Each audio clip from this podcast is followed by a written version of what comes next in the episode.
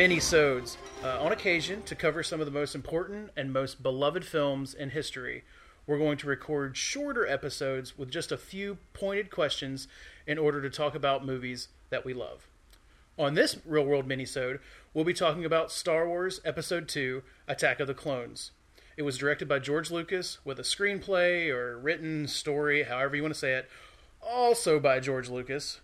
Um, it stars Ewan McGregor, Natalie Portman, Christopher Lee, and heavy sigh, Hayden Christensen. So, uh, who will get to either discuss, maybe that's not the right word, lambaste, uh, enjoy, who knows? Uh, with me today, that will be from Real Cathedrals, Alexis Johnson. Hey, Alexis. Hi. it's good to have you on again. Yes, it's great to be here. um, and also from the Sci Fi Christian, uh, a man who is no stranger to being a guest on Real World Theology, Matt Anderson. Hello, Real World Theology listeners. Gosh, it's still it's still such a smooth voice. Matt's just here to bring us home. Hey guys. Hello, everybody. so I'm, I'm, glad both of you got, uh, y'all could be here to talk about this movie, but we're going to jump right in because of time. And uh, I asked you guys a couple questions via email, and it's the ones if you've uh, listened to any in this series that I'm asking everybody. The first question: What is one big idea you take away from this film?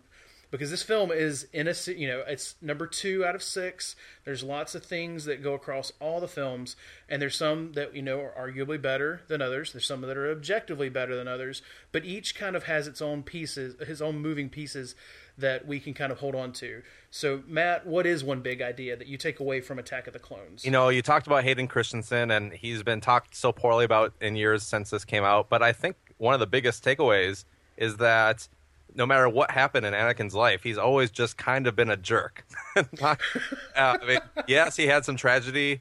Maybe he didn't, you know, always get a fair shake at life, but mm-hmm. he's basically just kind of a jerk. And so that that was my biggest takeaway. When you talk about biggest reveals, though, I think the uh, something I really liked in this movie is that we found out about how all the stormtroopers from the original trilogy were actually all clones. So mm-hmm. that was pretty shocking. So I don't know. When it comes to biggest takeaways, I could have picked between those two, but definitely Anakin, huge jerk. Anakin the jerk. So let me follow that up, Matt. You have recently had a child. Oh yeah. Well, okay, not recently. Now it's like your child is probably one now, right? She's gonna hit one year in uh, just yeah, was, weeks. Uh, okay, I was gonna say that was the that was the follow up question. I couldn't remember if it was a girl or a boy, just because I don't Facebook stalk you close enough. No, that's fine. um, but but so it is a girl. So uh, or she is a girl. I'm sorry, that was insensitive. So she is a girl. She grows up and she is a beautiful, capable woman like Natalie Portman, yes, or Senator Amidala, right? Which I mean is probably obviously going to happen. And she meets Hayden Christensen. As a father, what do you what do you do? Sorry. I mean, this is great. I love this follow up question, and I mean, I just will have to really put my foot down and say, Lily, my daughter, I think you may be making a huge mistake. Can't you see he's pretty much just a jerk. I mean, he's had tragedy, yes, and we we should love him as Christ has called us to love people. but let's not go too far with this relationship. and and so when when she runs into her room and slams her door, and you know, uh, Mother Anderson comes to console her, and she's yelling, "Matt's just holding me back." Yeah. like is there anything that you can do at that point? I, I would probably come in there and say, "Hey, take a page out of uh, Senator Amidala's book and, and, and try to focus on your career rather than getting into the." I mean, at, at first, uh, Natalie Portman had the right idea, like, "Oh no, I got to be a senator. We can't do mm-hmm. this." She should have just stuck with that feeling. Everything would have been better. uh, and that's what I'll say. I'll, I'll say, Lily, look at look how everything went wrong. If you just if you just listen to me and focus on your career, you'll be fine. I think this is the best advice any daughter's ever gotten. Right. Um, no, all right. I wouldn't necessarily give that career advice for all all uh, potential love interests, but if it was a Hayden Christensen slash Anakin Skywalker type guy, then that's the advice I would try to give. So okay, so when when he brings your daughter home from their first date, right? and you're like, "What did you do today, boyfriend?" And he's like, "I killed them. I killed them all, not just the men." And you're like, "Wow, you've really accomplished some things today. I really appreciate your your go getter attitude." That's not like a that's, that's not like a you're, you're cool. You're not cool. Uh, cool with that. I guess. I don't think that would win me over. I was surprised No? by how easily. Uh, I was like, oh, let me give you a hug. That's oh, the children even. Oh, let me hug you. I'm sorry. That, I guess they are animals. yeah, you must be feeling horrible. yeah, All right. So, Alexis, Yes. Um, I hope this was the advice that maybe you received when you were younger, and that's turned you into the wise decision maker that you are today. Um, Oh, I but- would never fall for an Anakin type guy, so not a problem. okay, okay. So then I'll ask you this follow up before I ask you about your big idea. oh gosh. Sorry, This this, is is, a- just really funny. no, this is this is seriously the best tangent I've I've had on this show in a long time. Um, as a woman, and I don't mean to pigeonhole you uh, this way, but I personally just finished watching the movie, and I couldn't imagine anything that was attractive or redeeming or not creepy about anything that Anakin did. As as a woman did you did you see anything? Maybe even like a Florence Nightingale kind of thing that would have attracted or Amidala to Anakin like was there something there I think the only thing that might be there is that connection, you know, because of what they went through when he was a kid and all that kind of stuff. Um, I think that's pretty much it. Maybe pity, but that's not a good enough reason to do anything. Um, I really, I really don't know. It's very unrealistic, but that'll go into my yeah. okay cool well as long as we're on, as long as you're on the same page Yes. um, all right so what what what then is one big idea that you do take away from this film Um, this one's more. Can it be a technical idea or can it could does- be whatever you want this is just Okay. a conversation starter it's not this isn't anything about any of the messages or anything i mean that's a whole Mm-hmm. other thing but um, a technical thing don't that i noticed is that you can take a normally good actress like natalie portman but when you give them a bad script and this goes for titanic and various other films with directors who don't know how to take a step back because they don't know how to direct actors, and George Lucas, like James Cameron, does not know how to direct actors or write a screenplay. When you give them bad material, they're going to be bad. Like, Natalie Portman was not good in these films. I'm sorry. like, I, mm-hmm. I mean, she, everyone's like, oh, Hayden Christensen's like, well, you know, Natalie Portman wasn't any better. I still think Ewan McGregor is the only good actor in the prequels, but whatever. I mean, besides Christopher Lee, I guess. So I think it's just this idea that being a control freak and trying to do everything when you run the show, trying to direct, act, you know, or write the script and you know, create this world, be a producer, have all this control. You're not necessarily the best person for the job. So I think that given a different script and a different director, with just George Lucas at the helm as producer, creator, this movie could have looked very differently. And I think about that all the time and sad that is because the prequels as an idea aren't bad and the world they created wasn't bad and the you know the set design the costumes and the score and all that stuff was ex- like i thought it was fantastic but it's yeah the the heart of the matter is if there's bad writing it will generally be a bad movie and when you have a, a director who can't really direct actors as much as he might be able to, to direct crew or direct a editor you know help people create um, you're not going to get a good final product and i think um, i think i just kind of get sad the idea i take away is that it's sad that this movie should have been better and wasn't like many movies um, so that was kind of my thing i guess Well, I wouldn't say I would probably. Well, not not probably. I would I would agree with you because I think for my big idea, I wrote down what sounds like a paraphrase or basically an offshoot of what you're saying, which is that like no matter how cool or interesting like the the world you create, the universe you create is, or how cool the creatures are, and fantastical. Uh, heck, like you pointed out, no matter how great your actors are, if your story doesn't make sense, your movie can still be terrible. And I just like saw this this thing that said, like looked like Lucas's ideas of what a script should be is to basically have his characters walk around and tell us what's going on because we honestly probably couldn't figure it out if if someone wasn't explaining it to us. Yeah. Because it would it would just it it seems like well that doesn't make any sense. Um, and so I'll, I'll ask you guys this too, and I'll preface it with mine so you have a couple minutes to think of your um, your kind of alternate. But I was thinking like, what would I actually name this movie that probably sums it up better? And I said that it should be Episode Two, Attack of the Creeper Yeah. because when I went through and oh. watched it, I started writing down every line that Hayden Christensen had that really looked like it was a an instant an AOL instant messenger conversation from like 2:30 in the morning uh, when he was a teenager with like his ex-girlfriend. Yeah. uh, like so okay this is my rundown. Like i said so y'all be thinking i'll run down. Uh, here's things that actually came out of anakin skywalker's mouth in a movie that got made by real people. She didn't like me watching. I can sense everything going on in that room. Trust me i'd much rather dream about padme when uh, when when Padme says, "Please don't look at me like that," his response is, "Why not?"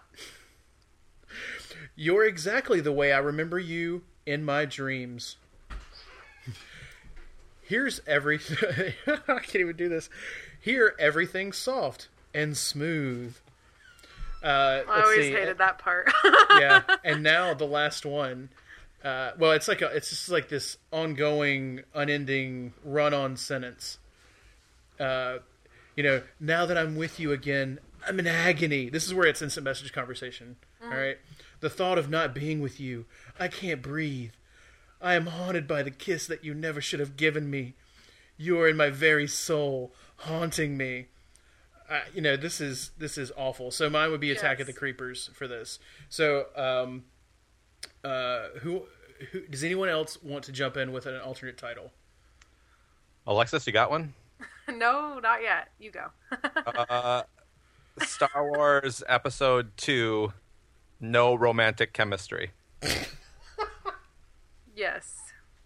because the original or the prequel trilogy hinges on us buying this tril- or this uh, this uh, romance between these two, Yeah, exactly. and it's horrible. Mm-hmm. I, I think it. Uh, well, I won't go all into it. it everybody knows it's it's like It's worst, the worst parts of this movie are every scene where Padme's talking to Anakin. which is which is uh, considerable considering some of the bad scenes in the film Yes. overall. Um, all right, Alexis, anything else to add before we move on? I'd say. I mean, my my little title is, I guess, Star Wars Episode Two.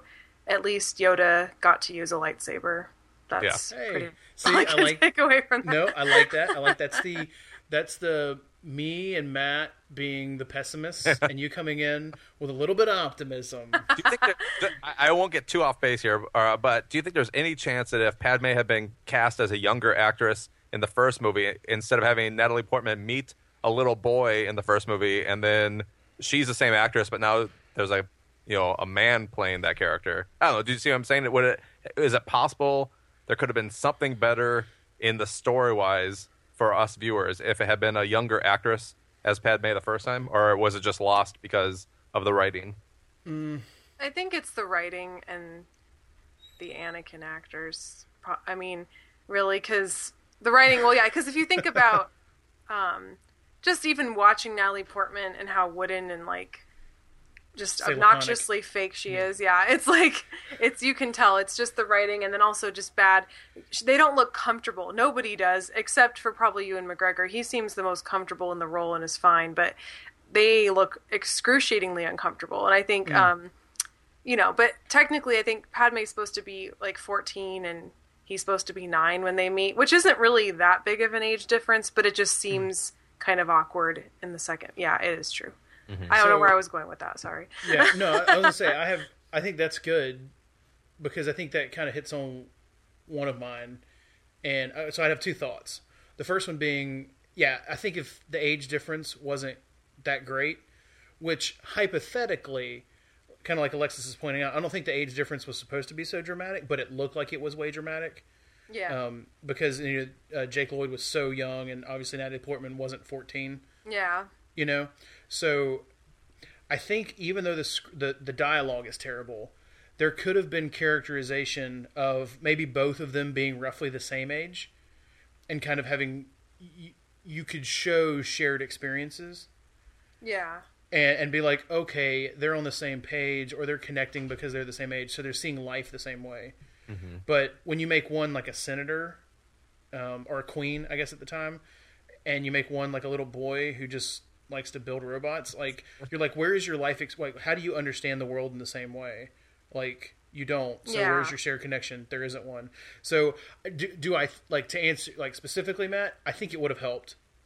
But my second thought to it is that I, I love that this is one of those examples of where it's accepted in one direction, but it would have been. I mean, it was creepy. It was so creepy because the dialogue was so bad, and because Hayden Christensen's like, like pedo stare is like unbelievably accurate, probably.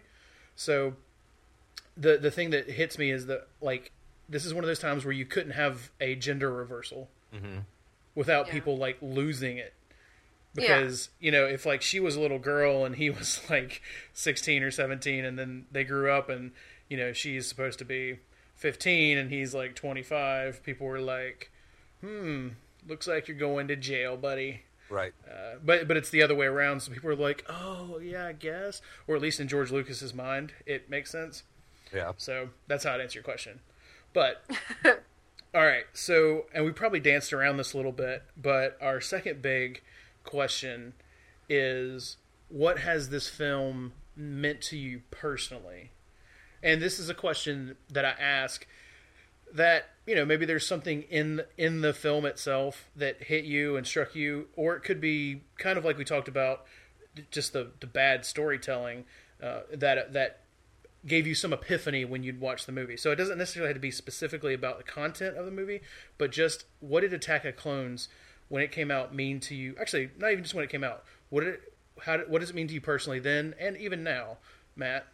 Right. Well, you know, I know we've been kind of making fun of this movie, and I can recognize it's not a good movie. I just watched it yesterday in preparation for this uh, podcast, and I, but I kind of do still like it. It has sort of a special place in my heart, and I'm not exactly sure why, but I remember when it came out when I was a sophomore in college, and I had a really good first viewing experience where. we Went to this huge IMAX theater here at the Minnesota Zoo, which is the only place that has like the legit uh, huge IMAX as opposed to how a lot of theaters have IMAX, but they're a little Yeah. yeah, like the, the. Limax or whatever. Yeah, so I had an awesome first experience, but what it really comes down to is even though I know most of the scenes with Anakin and Padme are bad, when you get to the part where they're in the arena, basically from that point on, I really like this movie action wise. I mean, it's I love seeing all the Jedi's in action, and I really liked uh, the Yoda Dooku battle at the end. And I'm pretty sure this is the only movie, or I don't know, of all the movies, this gives you the most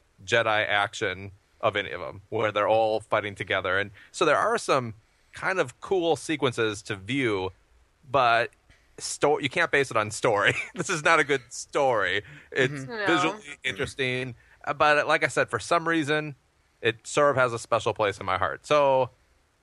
I, I, if I had to pick a favorite prequel movie, even though I'm sure Re- Revenge of the Sith is better, I think I'd have to pick this as my favorite prequel movie. Which I know, just- I know it's sad. I just, I, I've always, I've always kind of liked it. Somehow it's attached itself to your nostalgia piece of your brain. Yeah, I don't- and it, and it will not let go. I'm pretty sure it's college related. I just, ha- uh, but I'm not. I, I know it's not as good as Revenge of the Sith, but I like it. Oh, so you're trying to skirt around the issue, which is, you know, you're obviously, I mean, we're all Christians, Yeah. but you're trying to not have to admit that you were probably doing lots of drugs in college or heavy heavy drinking. Like you're basically spelling it out for us, Matt. I think you can just be honest. This is an open forum.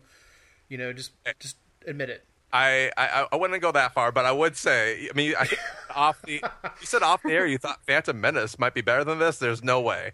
oh, yeah, Phantom Menace is. I, I didn't. Well, that, that would get into something else that I thought. So I, will I'll wait to Yeah. say mine. Yeah. So so Alexis, what has it meant to you personally? Um, Phantom Menace is better. Just throwing that out there. uh, first of all, The but glove. It's possible. Watch that movie again. yeah, no. I would Um, recommend it. There's for me, I do agree with Matt. Um, I have a nostalgia for the prequels, even though yeah, everyone's like, oh, they're so bad, whatever. But yeah, they are terrible. Um, but it's just there is something about it because I remember what I remember when they came out, the anticipation of waiting three years for them, you know, before adult life really hit, and I had a whole bunch of responsibilities, you know, because I was it was 2002 when Clones came out, and that was like the summer before my last year of high school. So I was about to be a senior in high school. And just, you know, so back then life was a little bit simpler and just waiting for these movies and getting excited because I loved Star Wars growing up. I, I really loved it. And then I did like the, you know, the Jedi awesome battle in the arena and I thought Mace Windu was cool and I wanted the purple lightsaber and all that. But yeah, I do have a nostalgic attachment um, to it as well. So I, I guess that's kind of what I take is like, yeah, I acknowledge it's not a good film, um, definitely, but I also still probably would rewatch it, you know, for years to come in my life, just because it's part of Star Wars and I love Star Wars. So it's there's certain things about it that are good, um, as far as you know, seeing Jedi action, and I love the Knights of the Old Republic stories, and like I love the whole lore and mythology of Jedi and just getting a little bit of a taste of that um, with the Sith and the Jedi in this movie was really cool. So I guess that's my little fun part that I liked. See again, you're pulling the little nuggets of of good out of something that I would consider garbage. I would, have, you know. But okay, so That's what I like to do. no, that's that's why that's why it's necessary that I have people with your optimism on the show. uh, to balance out my cynicism, it really does help. Uh, let's see. How do I explain this? Well, let me start this way. I would say because I believe that this movie came out when I was in college, and I remember getting really excited. I remember the I specifically remember the phrase, even though it had been like six or seven years since I'd watched this up until a couple months ago, or rewatched mm-hmm. this up until a couple months ago, because I just remember it being so bad. I couldn't remember anything of what happened. I couldn't remember anything about it. But there's this one phrase that just strikes this nerve of nostalgia in me, and it was, "Oh, you're gonna want to watch Attack of the Clones. We know Phantom Menace wasn't that great." But you have to go see Attack of the Clones because you'll finally understand why they call Yoda Master. And I was like, I'm in. I remember like there was advertisements that basically said that, and I was like, okay, I'm in. And then you know we got to see the the Yoda lightsaber battle, and I was like, gosh, this whole time was a little cheesy, uh, you know, obviously over the top, but it was cool to finally see him not just like you know like a like a puppet sleeping in a bed on Dagobah, right? Um, but when I think about this film in the context, especially of the the entire series, I remember thinking that Phantom Menace wasn't that great, but there is a there is a lot of nostalgia for me, mostly for the Phantom Menace. But Yeah. I was I was disappointed by it until I saw this movie, and I was like, this was just a train wreck. Um, and I think this is where my cynicism and hatred for George Lucas kind of comes from. and I think it's I think it's where a lot of people's comes from because I think after the Phantom Menace, people were like, "Oh, that was terrible," and I kind of want to hate George Lucas, but we did get the original three. He's probably not going to mess up this bad again. And then he doubles down on almost all his mistakes in the first one.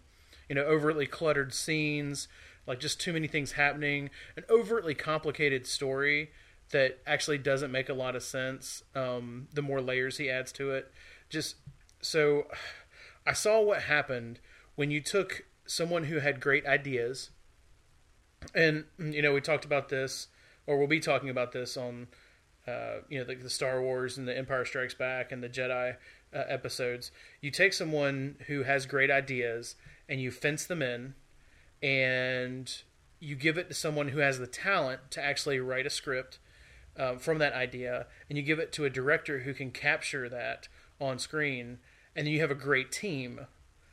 Um, but when you have no con- uh, no checks and balances, you have ultimate power.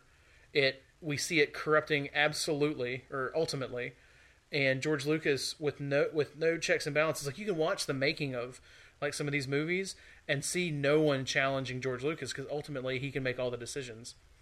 And it was this that, or it's the it's the token that I always go back to when I see a director become popular, and instead of being just the director or just the writer, they become the director, the writer, and the producer, and no one can tell them that their okay idea is becoming a crazy idea. And so, in in today's directors and writers, this is what I see, at least in my opinion, happening to like Christopher Nolan.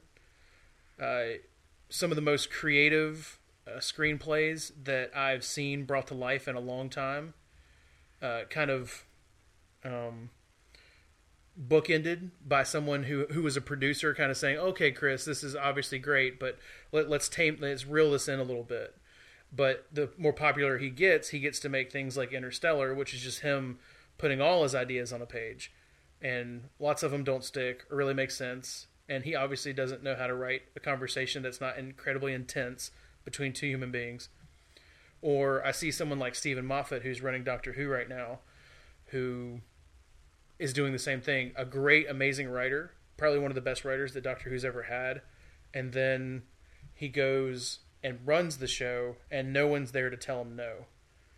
And it just kind of loses control. So George Lucas in Attack of the Clones is basically my point back person for all these conversations.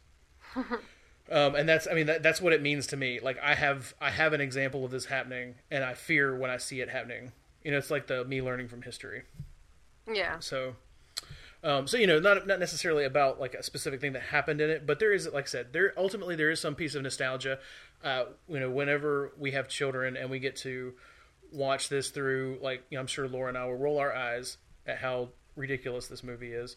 But you know, it'll be something that we can show our kids, and they can still fall, they can love Star Wars so much that hopefully it won't matter. Yeah. But um, but we have we have a couple minutes left, so I want to do this real quick. Typically, most of these episodes, I would ask, "What is your what is your favorite moment?" Like real quick. But I think it would be funnier, especially for this one, which is objectively the worst one in the uh, original six. What is your least favorite moment in in this entire movie, Matt? Whoa, you think this is worse than Phantom Menace? I I, Oh.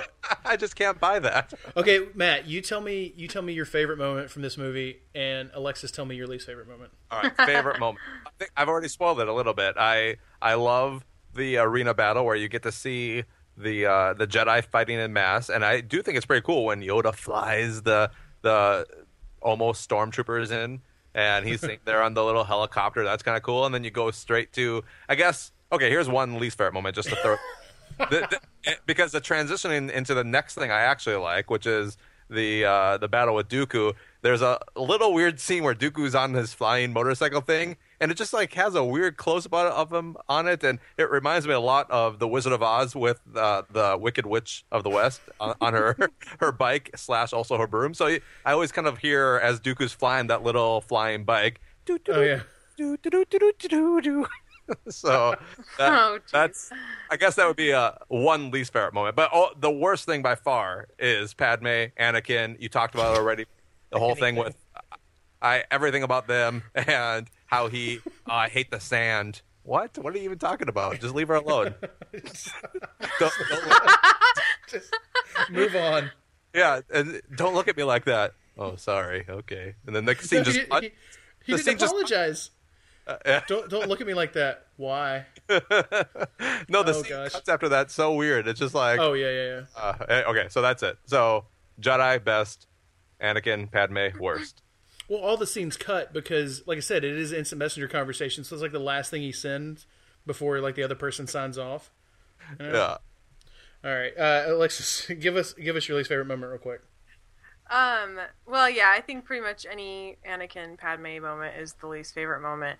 Um, it's kind of funny. Like everyone makes fun of that scene where they're in the field, but I actually think that's the most natural scene between them. It's the ones, yeah, where they're talking about the sand and then they have their awkward kiss that are just like, or the one by the fireside when he's saying, I'm in agony and all this stuff. Those are just like cringe inducing. But actually, like, in that cheesy one where they're outside and like you're getting ready for her to start singing the hills are alive and all this stuff.